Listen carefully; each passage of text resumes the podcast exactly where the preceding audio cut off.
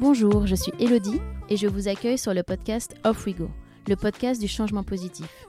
Vous entendrez ici des discussions inspirantes autour des différents objectifs de développement durable développés par l'ONU avec celles et ceux qui s'y consacrent aujourd'hui. Nous nous attacherons à comprendre comment mettre en action concrètement ces objectifs de développement durable au sein des entreprises, des collectivités, mais aussi à titre individuel. Car c'est ensemble que nous ferons de cette décennie la décennie du changement positif, celle de l'action. Les opportunités sont multiples et passionnantes. Bienvenue dans un monde durable. Alors, off we go!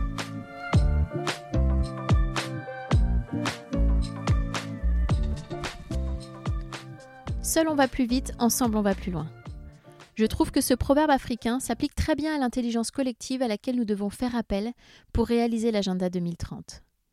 Pour y arriver, les objectifs de développement durable doivent être mis en œuvre par l'ensemble des acteurs, publics et privés, et à toutes les échelles, que ce soit au niveau local, national, européen et international. Ce n'est que comme cela que nous transformerons la société vers un monde durable. C'est ce que fait au quotidien le Comité vingt et un, premier réseau français multi-acteurs du développement durable qui contribue déjà depuis plus de vingt et un ans à cette mise en œuvre, à travers ses valeurs et ses pratiques, en co-construisant la transformation. Le Comité vingt et un est le réseau français privilégié des décideurs économiques, territoriaux, associatifs, scientifiques et universitaires, réunis autour d'une conviction, le développement durable est le seul à pouvoir résoudre les défis du vingt et unième siècle. L'association a pour mission de créer les conditions d'échange et de partenariat entre ses adhérents, issus de tous les secteurs, afin qu'ils s'approprient et mettent en œuvre, ensemble, le développement durable à l'échelle d'un territoire. J'ai la chance de recevoir Sarah Schönfeldt, présidente du Comité vingt et un. Diplômée de Sciences Po et passionnée par le monde, elle a débuté sa carrière par les relations internationales. Elle a notamment occupé les fonctions de responsable pays Indochine et responsable programme développement urbain durable, climat, eau et assainissement à Cités Unies France. Sarah a rejoint l'équipe du Comité vingt et un en deux mille quatorze avec une mission, préparer la mobilisation de la société civile pour la COP vingt et un. Sarah partagera avec nous sa vision des objectifs de développement durable et comment les intégrer aux stratégies d'entreprise. Nous évoquerons également les bonnes pratiques, le rôle de la gouvernance et la nécessité d'opérer cette transition sans plus attendre. Je ne vous en dis pas plus, je laisse place à ma conversation passionnante avec Sarah Schönfeldt. Alors, off we go!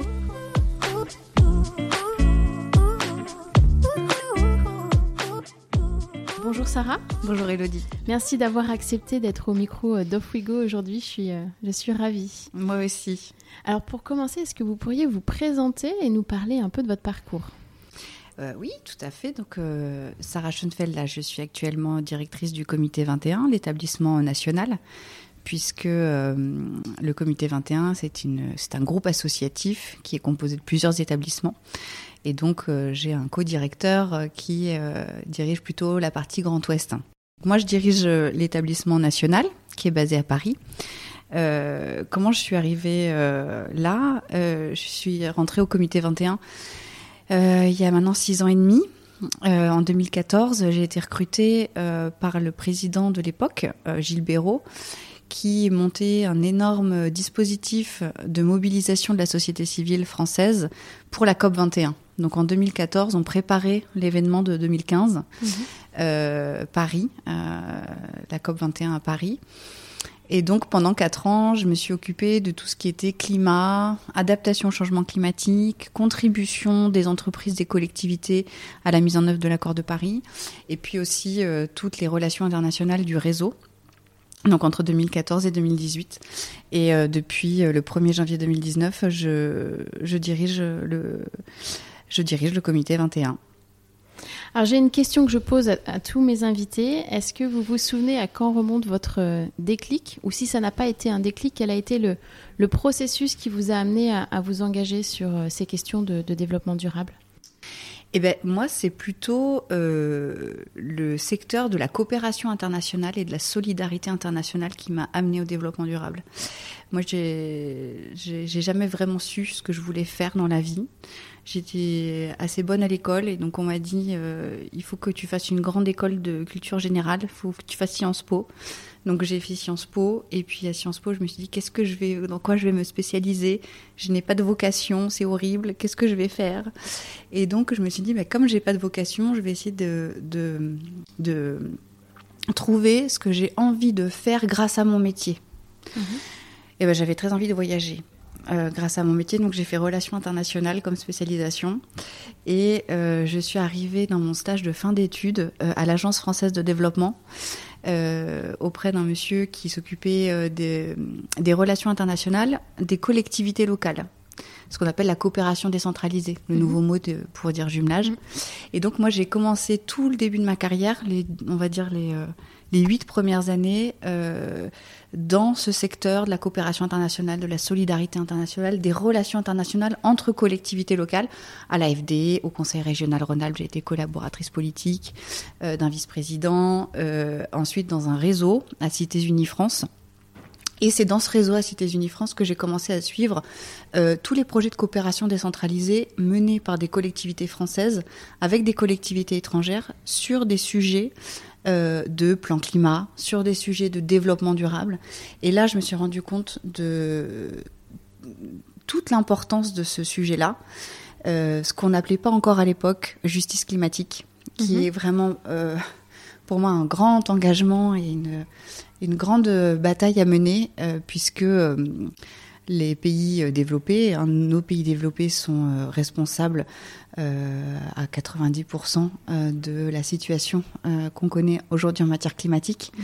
Euh, c'est parce que nous avons fait cette révolution industrielle en plus en pillant les ressources naturelles euh, des colonies que l'on a émis énormément de gaz à effet de serre et euh, de façon très tragique, qui euh, va essuyer les pots cassés de ce changement climatique. Ce sont essentiellement les pays qui sont situés euh, près de l'équateur, et donc ce sont les pays qui sont les plus pauvres, ceux qui ne sont pas responsables de cette situation. Mmh. Et donc, euh, il me semble, je suis arrivée par, sur, sur cette question du développement durable et, et, euh, et de la transition climat, plutôt sur, les, sur cet aspect de coopération internationale, de, de justice climatique, de solidarité euh, internationale sur ces sujets. Mmh. Et donc maintenant, vous, vous dirigez le, le Comité vingt et un. Est-ce que vous pouvez nous en parler un peu plus en détail et présenter notamment bah, ses missions ? Oui. Alors le Comité vingt et un, c'est le premier réseau multi-acteurs français dédié au développement durable. Euh, je dis pas ça pour bomber le torse inutilement. Euh, c'est d'abord le premier réseau dans l'histoire. On a été créé euh, en quatre-vingt-quinze sur ce sur ce modèle assez intéressant du multi-acteur. C'était la première fois qu'on mettait autour de la table des entreprises de toute taille, C A C quarante, T P E, P M E, start-up, euh, collectivités territoriales, régions, départements, euh, agglomérations et villes. Acteurs associatifs, aussi bien des associations qui travaillent en France que des O N G françaises qui travaillent à l'international, euh, et les établissements d'enseignement supérieur et de la recherche. On a mis tout ce monde-là autour de la table. Enfin, on a mis, euh, c'est plutôt trois femmes qui ont mis tout ce monde-là autour de la table.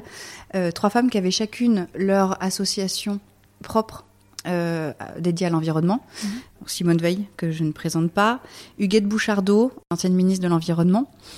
Et puis Bettina Laville, qui est l'actuelle présidente du Comité vingt et un, qui a participé à cofonder en quatre-vingt-quinze, mais qui n'avait jamais présidé l'association. Donc elles avaient chacune leur association environnementale. Elles se sont dit, on fait peu ou prou la même chose, fusionnons et donnons naissance au Comité vingt et un, sur cette dimension multi-acteurs, pour aider le gouvernement français qui rentrait du troisième sommet de la Terre de Rio quatre-vingt-douze, qui avait pris l'engagement à l'international d'accélérer en matière de développement durable dans son pays, euh, l'aider à réaliser cette, euh, cet engagement pris sur la scène internationale, euh, et donc à euh, sensibiliser, développer euh, ce qu'on appelait l'Agenda vingt et un. On a euh, récemment euh, créé le cinquième collège dédié aux citoyens, en se disant qu'on ne peut pas travailler qu'avec les organisations à personnalité morale. Euh, il faut aussi inclure la dimension individuelle. On a bien vu là récemment avec la crise des Gilets jaunes qu'on n'arrivera pas à faire la transition si on n'implique pas aussi et qu'on n'arrive pas à avoir l'adhésion des citoyens. Euh, travailler euh, tout ce volet de l'acceptabilité de la transition écologique. Et donc, euh, et donc aujourd'hui, euh, ça fait plus de vingt-cinq ans qu'on existe. Euh, on se définit aujourd'hui comme à la fois un think tank et un do tank euh, qui aide les acteurs publics et privés à accélérer la transition de leur modèle euh, en s'appuyant sur deux choses. En s'appuyant sur l'agenda deux mille trente, qui va être le sujet de notre conversation aujourd'hui, et sur le partenariat multi-acteurs. Nous, on pense que le développement durable, c'est comme dans un mariage. pour que ça réussisse, il faut que toutes les composantes de la société regardent dans la même direction. Mmh. Donc on l'a dit, le, le podcast a pour but de, de promouvoir les, les actions positives autour des, des objectifs de développement durable. Est-ce que vous pouvez nous parler un petit peu de votre perception de, de ces objectifs de, de développement durable ? J'ai l'habitude de dire que l'agenda deux mille trente, c'est une petite révolution. Mmh. Euh, c'est une petite révolution à plusieurs niveaux. D'abord, c'est la première fois dans l'histoire de l'humanité que euh, tout le monde a le même agenda politique, Euh, quel que soit son niveau de développement. Tous les pays, euh, qu'ils soient pays les moins avancés, pays émergents, pays euh, en transition ou pays dits développés, euh, ont tous les mêmes objectifs à atteindre d'ici deux mille trente. Et ça, c'est la première fois que ça arrive dans l'histoire de l'humanité. Mmh. Ça veut dire quelque chose, ça sous-entend quelque chose, ça sous-entend que euh, nous sommes tous des pays en voie de développement durable. Avant les O D D, donc sur la période deux mille à deux mille quinze, on avait entre guillemets les ancêtres des O D D qui étaient les O M D, les objectifs du millénaire pour le développement. Et euh, là, c'était un agenda euh, défini pour les pays euh, en développement, les pays les moins avancés, mmh. pour qu'ils rattrapent leur niveau de développement par rapport aux pays euh, les plus riches. Là, avec les O D D, on se dit, il euh, n'y a pas des pauvres et des riches, il y a euh, des riches qui ont une empreinte carbone, en tout cas une empreinte environnementale, une empreinte écologique qui ne va pas du tout. Et puis on a des pays pauvres qui euh, n'ont pas d'empreinte, mais qui doivent développer euh, et augmenter leur niveau économique et social. Mmh. Donc ça, c'est une première révolution. La deuxième révolution de l'agenda deux mille trente, c'est que non seulement ça s'adresse à tous les pays du monde, mais ça s'adresse à tous les acteurs qui composent ces pays. Ça s'adresse aux entreprises, ça s'adresse aux collectivités territoriales, ça s'adresse euh, à tout ce qu'on appelle les acteurs non étatiques. Mmh. Et puis, euh, la troisième euh, révolution, c'est que euh, nous, on fait l'analyse au Comité vingt et un que l'agenda deux mille trente naît de la fusion de deux référentiels préexistants.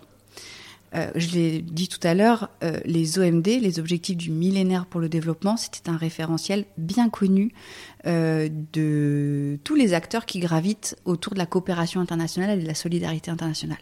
Les bailleurs de fonds comme l'A F D, les O N G, les collectivités territoriales qui étaient en coopération décentralisée avec euh, des collectivités de pays en voie de développement.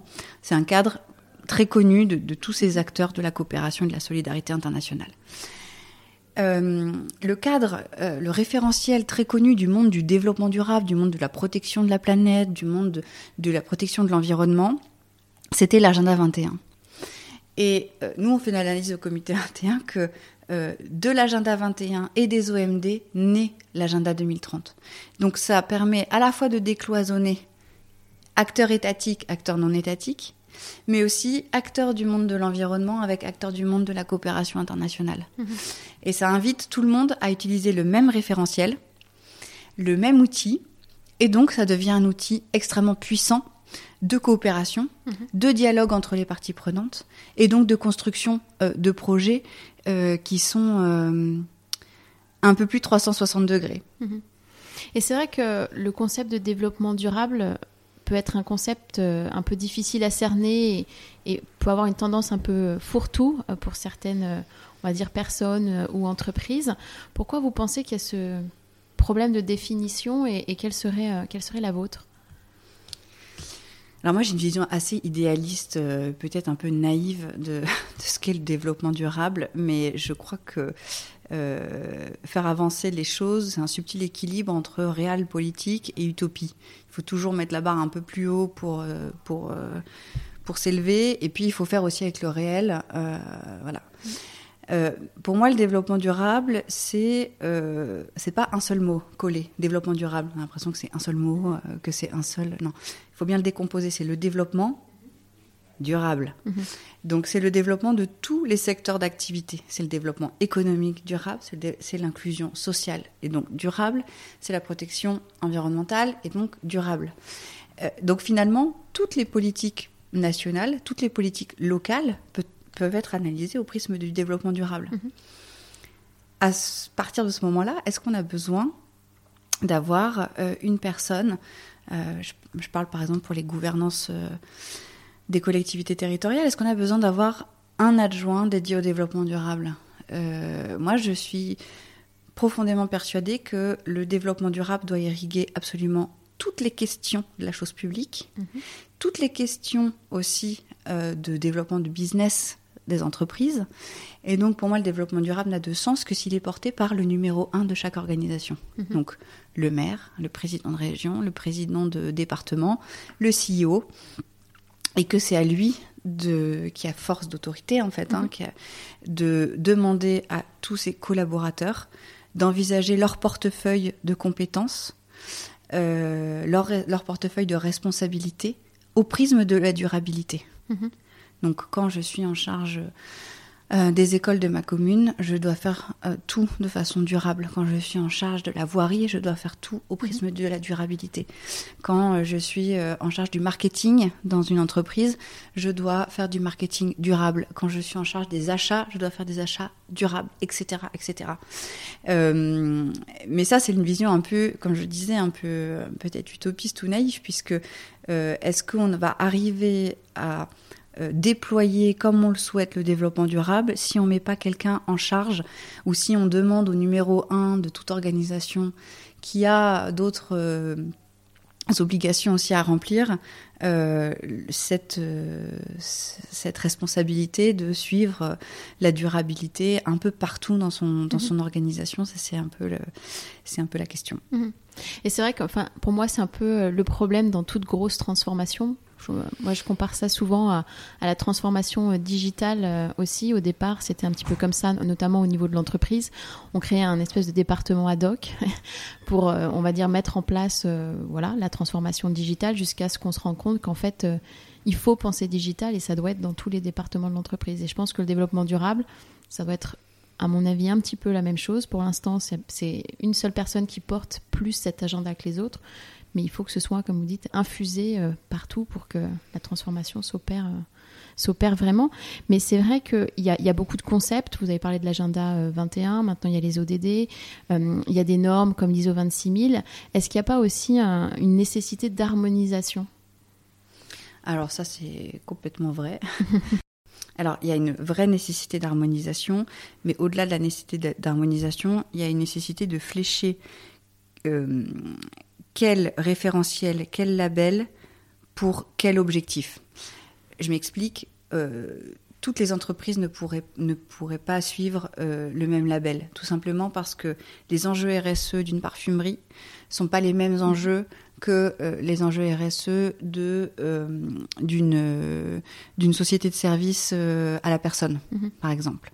C'est Donc vrai. Là, il euh, y a tout un travail qui a été fait par la plateforme R S E d'essayer de définir des labels sectoriels mmh. euh, pour mettre en place et évaluer une bonne démarche de R S E.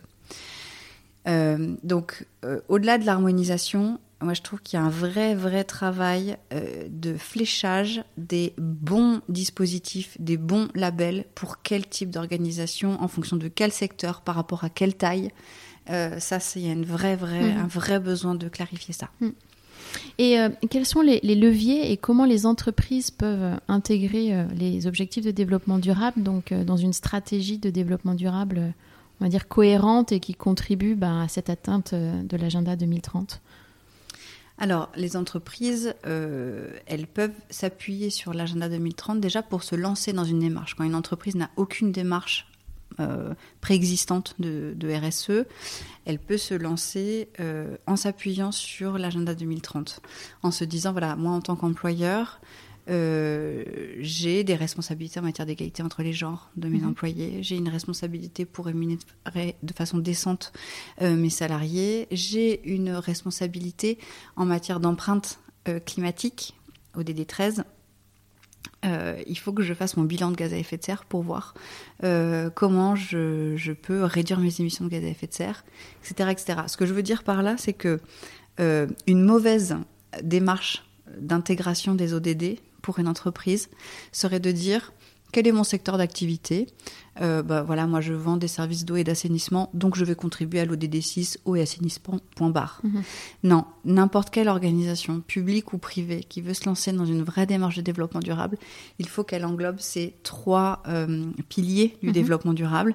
Ne pas se contenter sur le pilier euh, cœur de son cœur d'activité, mais aussi qu'elle regarde... Euh, toutes les interrelations, c'est-à-dire que quand elle vend de l'eau et de l'assainissement, euh, forcément, elle va avoir un impact sur euh, sortir de la précarité euh, certaines franges de la population. Donc, elle va avoir un impact sur euh, sur la pauvreté. Si euh, elle s'occupe d'eau et d'assainissement, c'est la ressource en eau, c'est forcément aussi, ça touche aussi à la biodiversité. Mmh. Euh, si on touche à la biodiversité, on touche aussi forcément à la question du climat. Mmh. Et quand on est dans l'entreprise, je l'ai dit tout à l'heure, on a des responsabilités en matière d'égalité entre les genres, en matière de rémunération décente, et cetera, et cetera. Tout est interconnecté. Et donc, il faut faire ce travail. Il faut faire ce travail d'aller au-delà du, du bout de son nez, si mm-hmm. j'ose dire, d'essayer de, de, comme vous venez de le dire, hein, de, de travailler l'interrelation euh, de tous les objectifs. Et ça peut faire peur de se dire « mais moi, comment je vais faire pour contribuer aux dix-sept O D D, même ceux qui me semblent les plus loin de mon activité ?» Euh, comment, parce qu'en plus, une autre façon de, enfin, une, un autre euh, volet de répo- pour la réponse de comment intégrer les O D D, moi je vais jusqu'à dire, euh, il ne faut pas intégrer les O D D, il faut aller jusque dans les cibles de ces O D D, qui sont des cibles qui, des fois, ne parlent pas, que ce soit aux collectivités territoriales ou aux entreprises, puisque c'est des cibles qui ont été définies au niveau international pour des pays. Mmh. Euh, et ben, il y a tout un travail de traduction à faire de ces mmh. cibles. Il y a cent soixante-neuf cibles, donc là encore, en plus des dix-sept O D D, euh, qui sont, elles sont décomposées en cent soixante-neuf cibles, donc c'est euh, peut-être un peu beaucoup. Euh, euh, il ne faut pas euh, regarder le haut de la montagne, il faut regarder plutôt le bout de ses pieds. Mmh. Commencer par les, les cibles les plus faciles, celles qui répondent tout de suite au cœur de métier de l'entreprise, et au bout de, de, de travail de ces cibles facile, cœur de métier, deux trois ans, eh ben, on va se sentir beaucoup plus à l'aise sur, pour aller sur des cibles qui semblent un peu plus éloignées euh, de son cœur de métier. Et, et encore une fois, là, je, je, je dis euh, sur cet exercice de traduction, il y a plein de cibles qui ne vont pas vous parler, si vous êtes une collectivité ou si vous êtes une entreprise. L'important, ce n'est pas de prendre le libellé exact de la cible, c'est de comprendre euh, son esprit. Euh, je m'explique. Il y a une cible dans l'O D D dix qui est de dire euh, baisser les taux d'intérêt euh, pour les envois de transfert d'argent entre migrants. Mmh. Alors, bien évidemment, quand on est une entreprise, à part si on est une banque, euh, mais quand on est une entreprise lambda ou quand on est une collectivité, on n'a pas le pouvoir de baisser le taux d'intérêt sur euh, le transfert de, d'argent euh, entre pays. Donc, si on se cantonne à comprendre cette cible telle qu'elle est euh, intitulée, on met cette cible de côté et on dit ben, « moi, je ne peux pas contribuer euh, à cette cible-là ». Eh bien, non, moi, je pense que l'Agenda deux mille trente euh, invite à comprendre l'esprit de cette cible. L'esprit, c'est quoi ? C'est non pas, on baisse les taux d'intérêt, non pas pour baisser les taux d'intérêt, on baisse les taux d'intérêt pour qu'il y ait plus de solidarité financière entre les diasporas. Comment faire en sorte d'augmenter la solidarité financière entre les diasporas ? Eh bien, c'est peut-être, quand on est une collectivité territoriale, mettre en place des projets sur son territoire générateurs de ressources économiques, dans lesquels les publics cibles seront prioritairement des populations euh, migrantes. Ces populations migrantes pourront avoir plus de ressources économiques en participant à ces projets et donc auront plus euh, de ressources financières aussi à transférer euh, avec leur diaspora, enfin, avec leur famille restée là-bas. Et là, on a traduit la cible, on a compris son esprit, on l'a traduit au prisme de, des compétences qui sont les nôtres en tant que collectivité territoriale. Et moi, je, un exercice extrêmement réussi d'appropriation de l'Agenda deux mille trente, ce serait une organisation, qu'elle soit publique ou privée, qui ait traduit les cent soixante-neuf cibles au prisme de ses compétences et en essayant de dire ben moi, sur cette cible-là, je l'ai comprise plutôt comme ça, je vais faire ça, telle action, tel projet à mon niveau pour être contributeur euh, de la réalisation de l'Agenda deux mille trente. Mmh. Et euh, j'ai discuté avec euh, Fabrice Bonifay dans un épisode euh, du podcast, euh, qui est le, donc, le directeur développement durable du, du groupe Bouygues et aussi le, le président du, du C trois D, qui est le comité des, des directeurs de développement durable. Et il me parlait en fait de, de la nécessité de, d'avoir plus de sobriété euh, rapidement et d'imaginer de, de nouveaux modèles, de nouveaux modèles économiques. Alors selon vous, comment on peut imaginer ces, ces nouveaux euh, modèles économiques euh, sur ces principes de, de sobriété, mais qui soient aussi euh, finalement économiquement euh, performants et, et rentables? la question de la sobriété, c'est une question nouvelle. C'est mmh. pas une question identitaire, c'est pas une question qu'on creuse depuis longtemps. Euh, pourquoi on a voulu la creuser ? euh, Parce que euh, la durabilité, elle ne peut pas euh, être euh, complète, opérationnelle et se développer euh, rapidement euh, sans la sobriété. Je m'explique. Euh, par exemple, en matière climatique, on dit toujours éviter, réduire, compenser, mmh. E R C.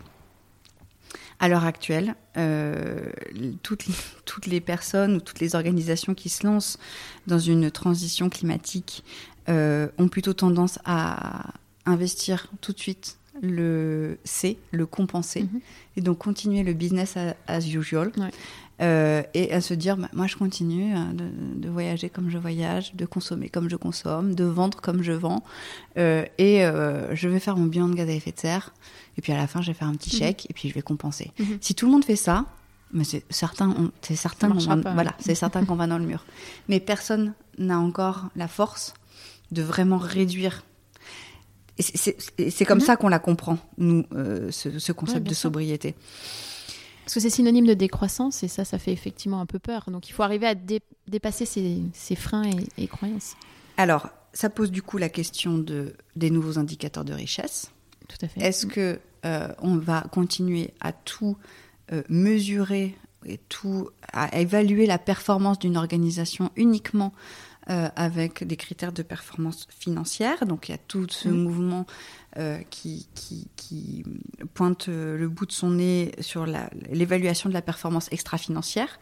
Et peut-être qu'il faut qu'on pose la question de rémunérer cette performance extra-financière et que ça devienne mmh. une source de, une source de rémunération. Euh, ce que je voulais dire aussi qui est très important sur cette question de sobriété, euh, c'est que les contradicteurs ou ceux qui ont très peur de la sobriété euh, vont dire que euh, c'est un synonyme de décroissance. Euh, on peut utiliser un autre mot qui fait moins peur, c'est la prospérité. Mmh. Euh, je pense qu'il faut peut-être mesurer les choses euh, plutôt au prisme non pas de la décroissance, mais au prisme de la, de la prospérité. Mais oui, les entreprises vont devoir se poser, en tout cas les entreprises qui vendent des biens, mmh. vont peut-être euh, devoir se poser la question de vendre un peu plus de services, de services de réemploi, de services de réparation, euh, parce que euh, remplacer tous les objets qui ne fonctionnent plus, c'est vraiment pas dans une logique de sobriété. Euh, et on voit bien hein, l'engouement que, que suscitent toutes les toutes les plateformes de, d'achat entre particuliers de, d'occasion. Hein. Bien sûr. Euh, c'est, je, je pense que c'est de plus en plus l'avenir. Donc, mmh. euh, euh, la sobriété, on n'y coupera pas. Elle fait encore peur.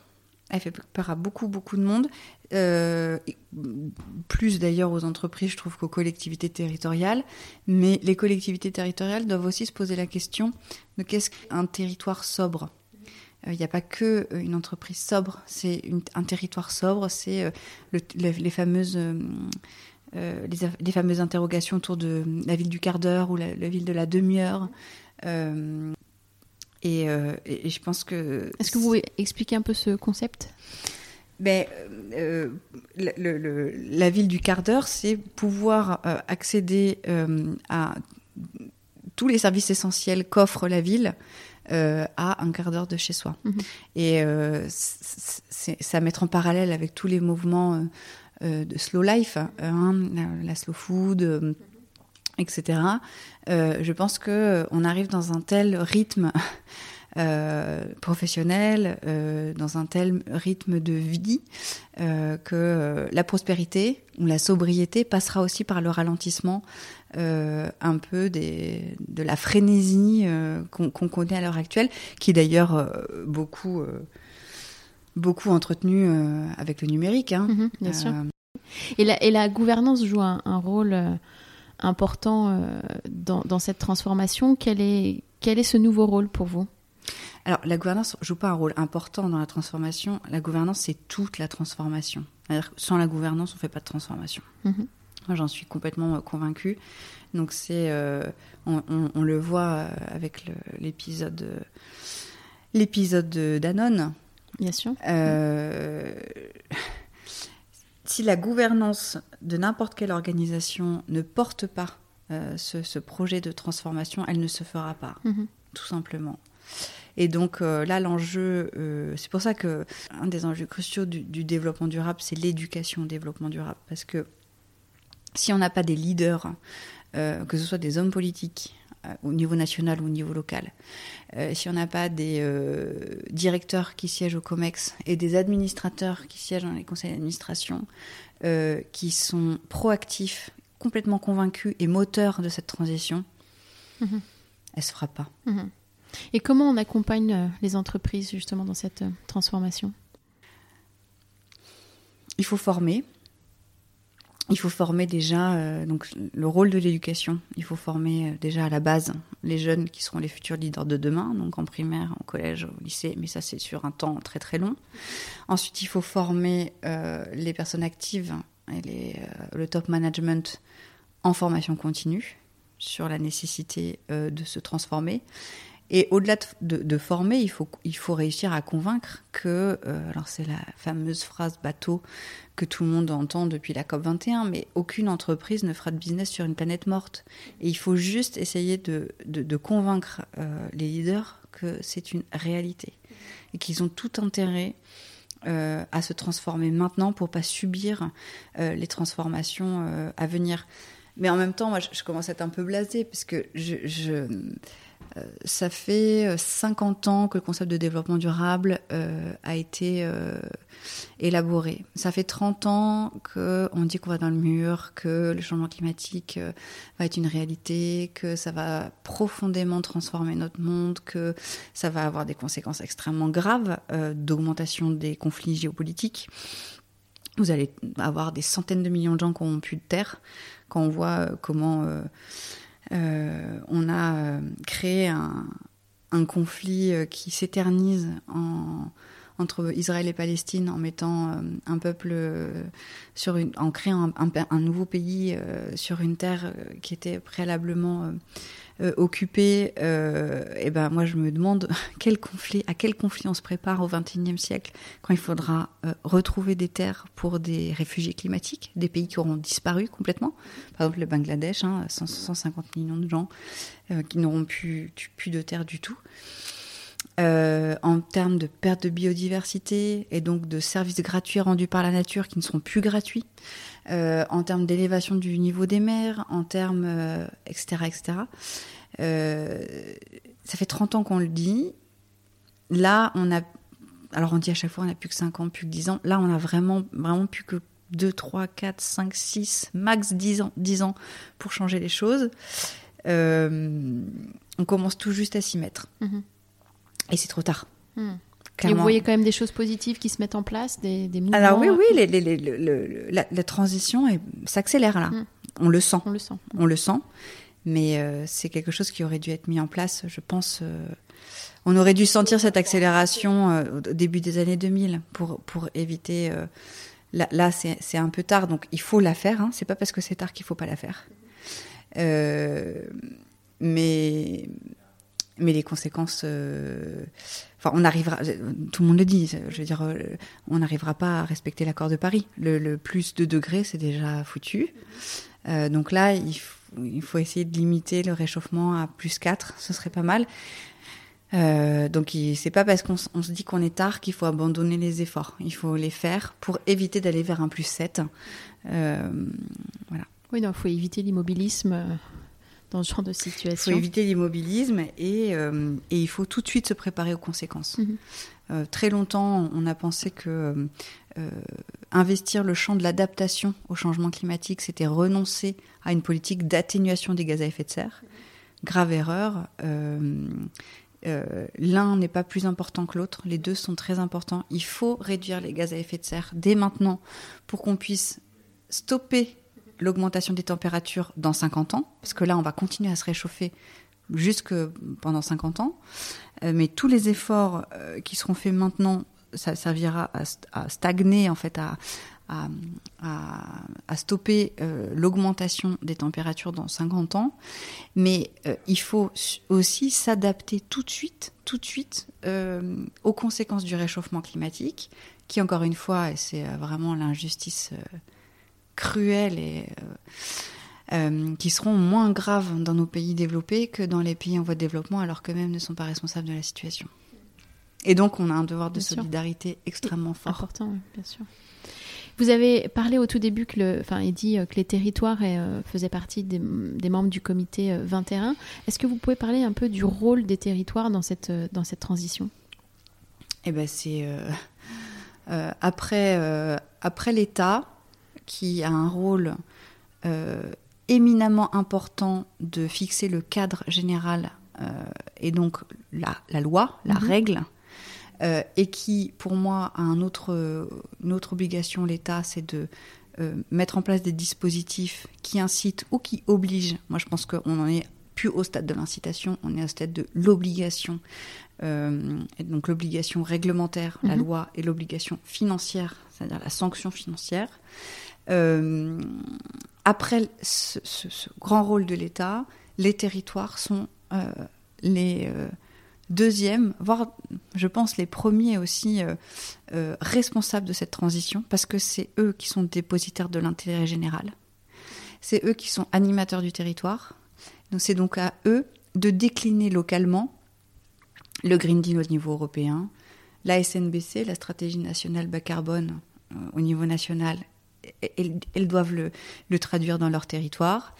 Euh, c'est à eux de rendre concret, les collectivités territoriales, c'est à elles de rendre concret tous ces cadres nationaux, internationaux, euh, en promouvant des projets euh, concrets sur le territoire à côté de chez vous, qui déclinent, qui vont concourir et qui vont participer à mettre en œuvre euh, l'accord de Paris, qui vont concourir à mettre en œuvre certains O D D, qui vont concourir à mettre en œuvre Euh, certains aspects du Green Deal de la Commission européenne, et cetera. Donc c'est, c'est euh, un rôle primordial. Mmh.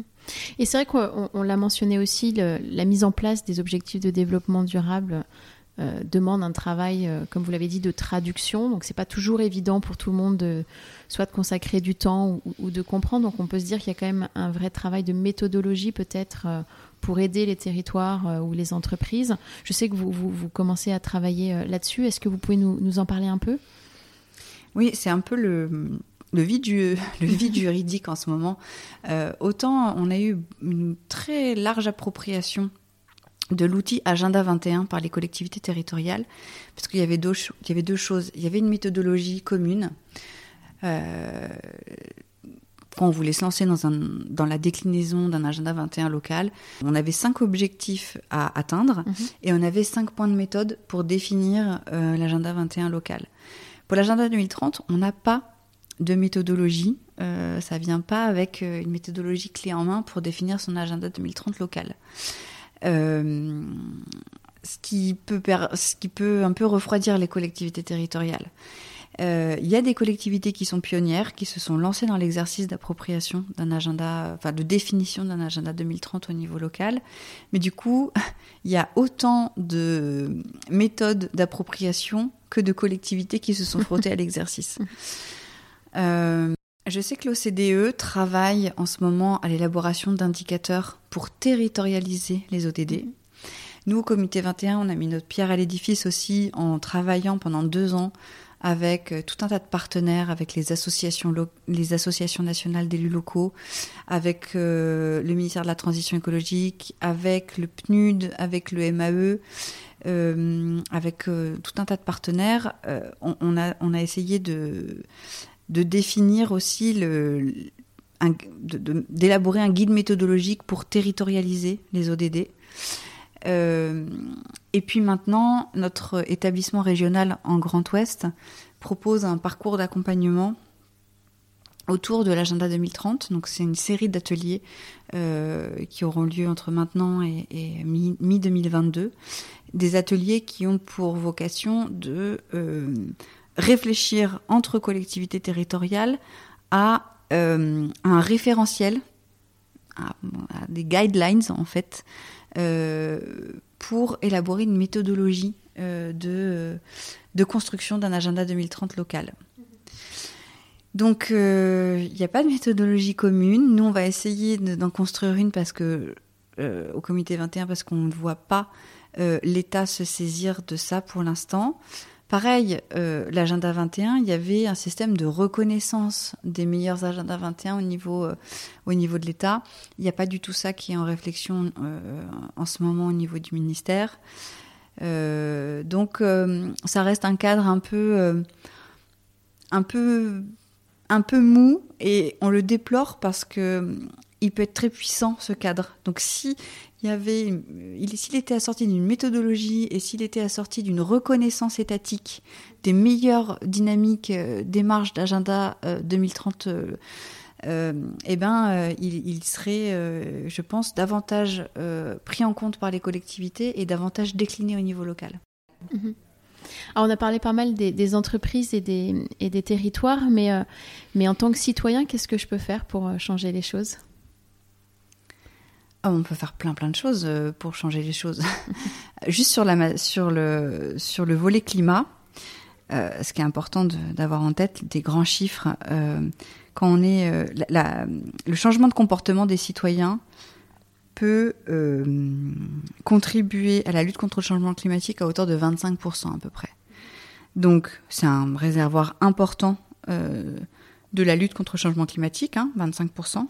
Mais il ne faut pas non plus trop euh, se tromper de cible.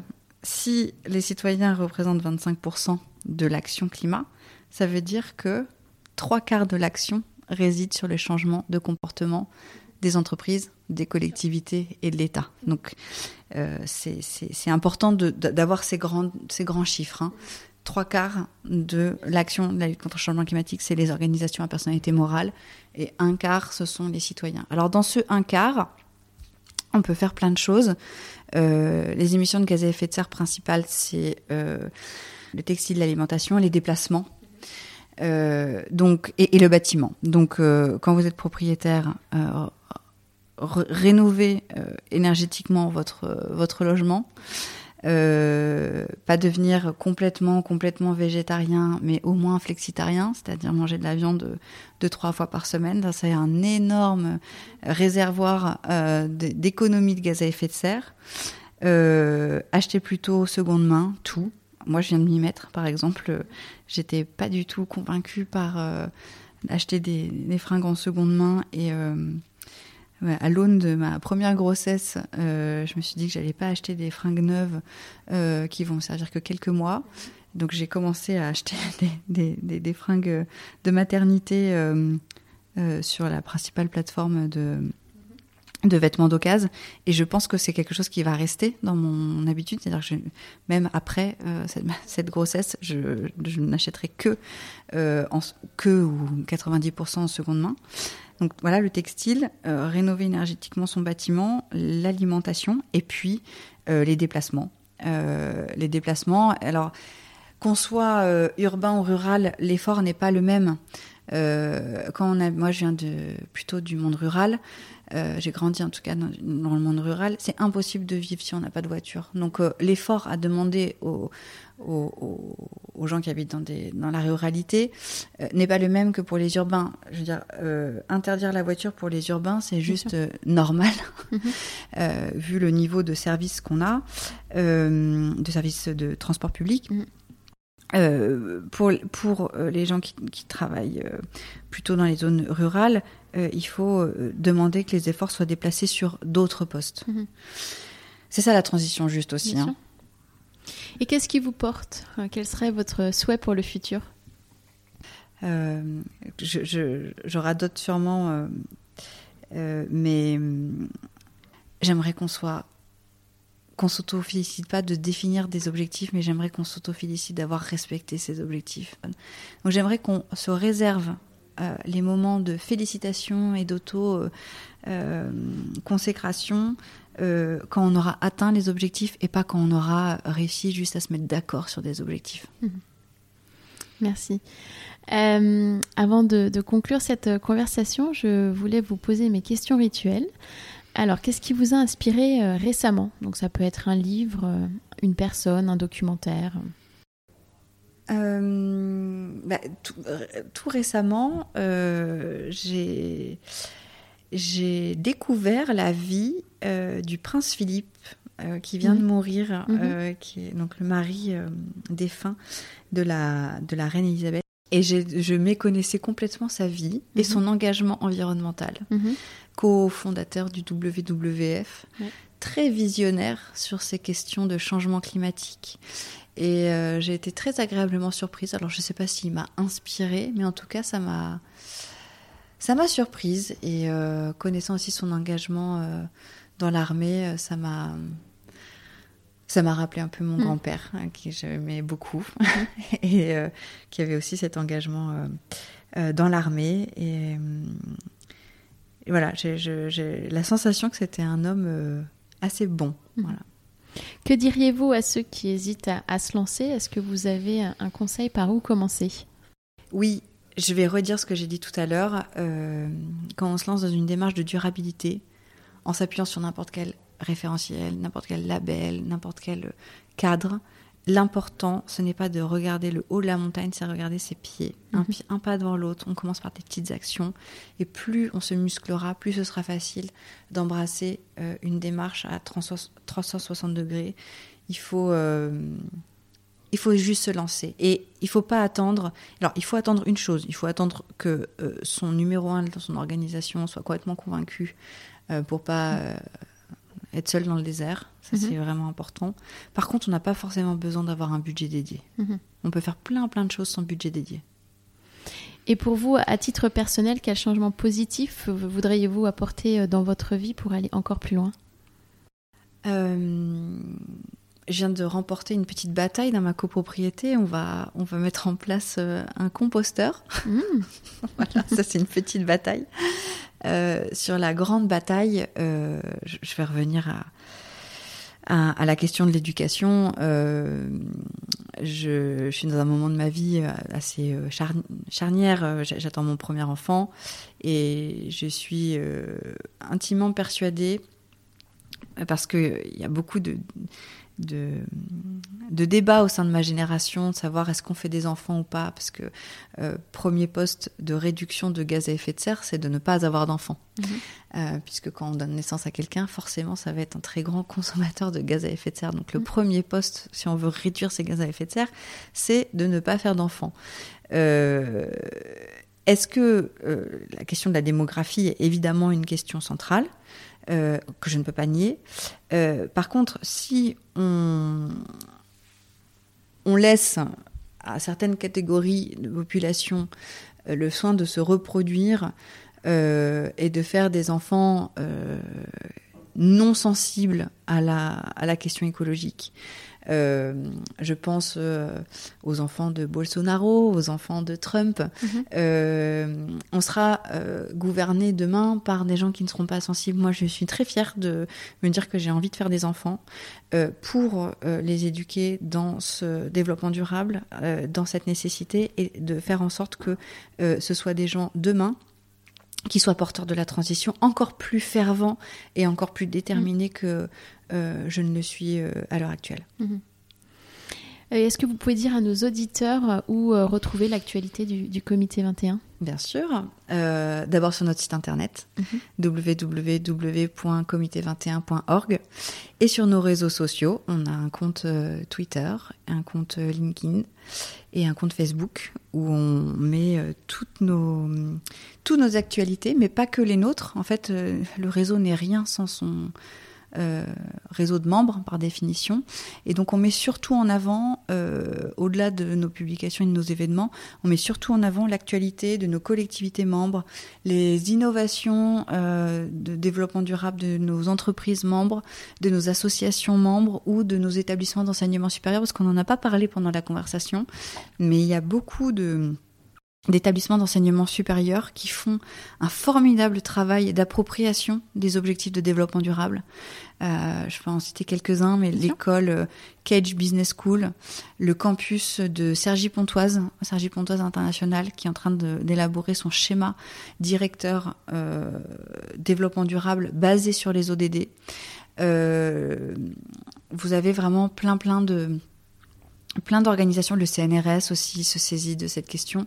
Je ne vais pas pouvoir tous les citer, mais euh, le, le monde de l'enseignement supérieur n'est pas, n'est pas en reste quand on, quand on parle d'objectifs de développement durable. Merci beaucoup, Sarah, pour Merci cette conversation. Elodie. À bientôt. À bientôt. Merci d'avoir écouté cet épisode. Vous retrouverez toutes les références dans la barre de description du podcast. N'hésitez pas à le recommander autour de vous et à le partager sur vos réseaux sociaux. Si vous voulez continuer la conversation ou vous tenir informé de l'actualité du podcast, retrouvez-moi sur Off We Go, le changement positif, sur Instagram et Facebook.